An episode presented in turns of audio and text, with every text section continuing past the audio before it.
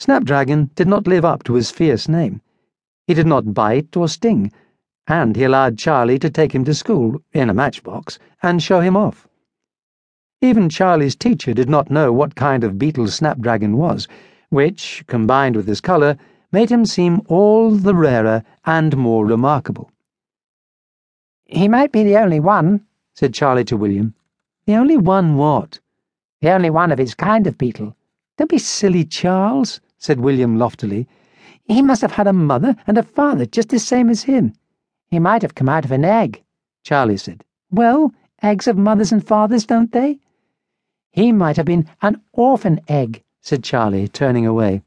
Oh, don't be so stupid, Charlie, said William angrily, and I wish you'd shut up about your beastly beetle. I'm sick and tired of him. William made a horrible face behind his brother's back, changing it quickly into a mad grin as Charlie turned around again. And I should think everyone else is fed up with him too, he said. I'm not, said Charlie, putting Snapdragon in his matchbox and sliding it shut. I think he's lovely. Well, no one else does. Yes, they do. Mandy and Laura do. Mandy and Laura were in Charlie's class, and he particularly liked them. Usually, William did not tease his brother about this, when he did feel like getting Charlie's goat, there was one sure way to do it. Oh, Mandy and Laura, he said scornfully. Your girlfriends? These words, William knew, drove Charlie into a wild rage, and now he rushed at William in such fury that he dropped the matchbox on the floor. Much later, when William and Charlie's mother had broken up the fight, William came back into the room and saw the box lying there. He picked it up and opened it.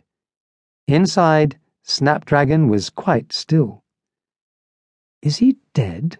William wondered, and he gave the beetle a little prod with his finger.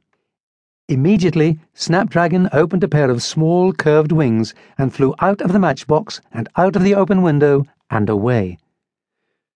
William thought quickly. No good leaving the box wide open. It would be plain that he had done it. No use shutting it right up.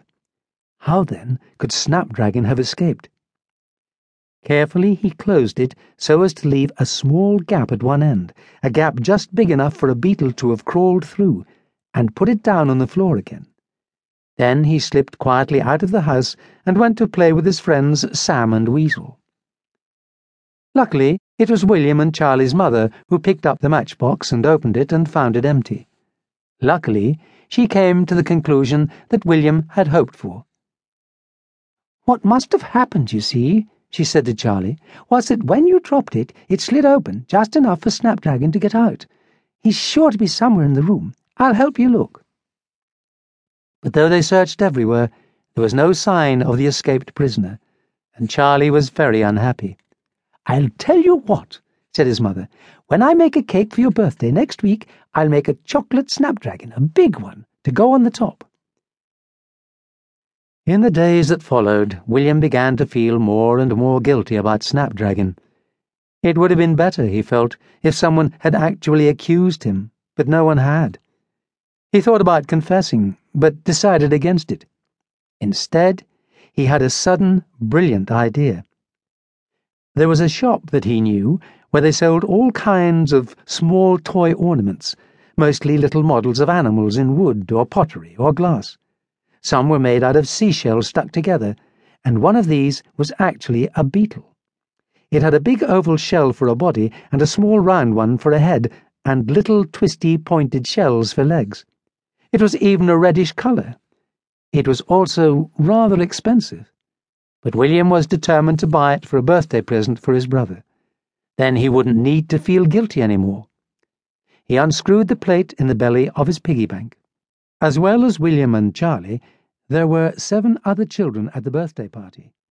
Who do you want to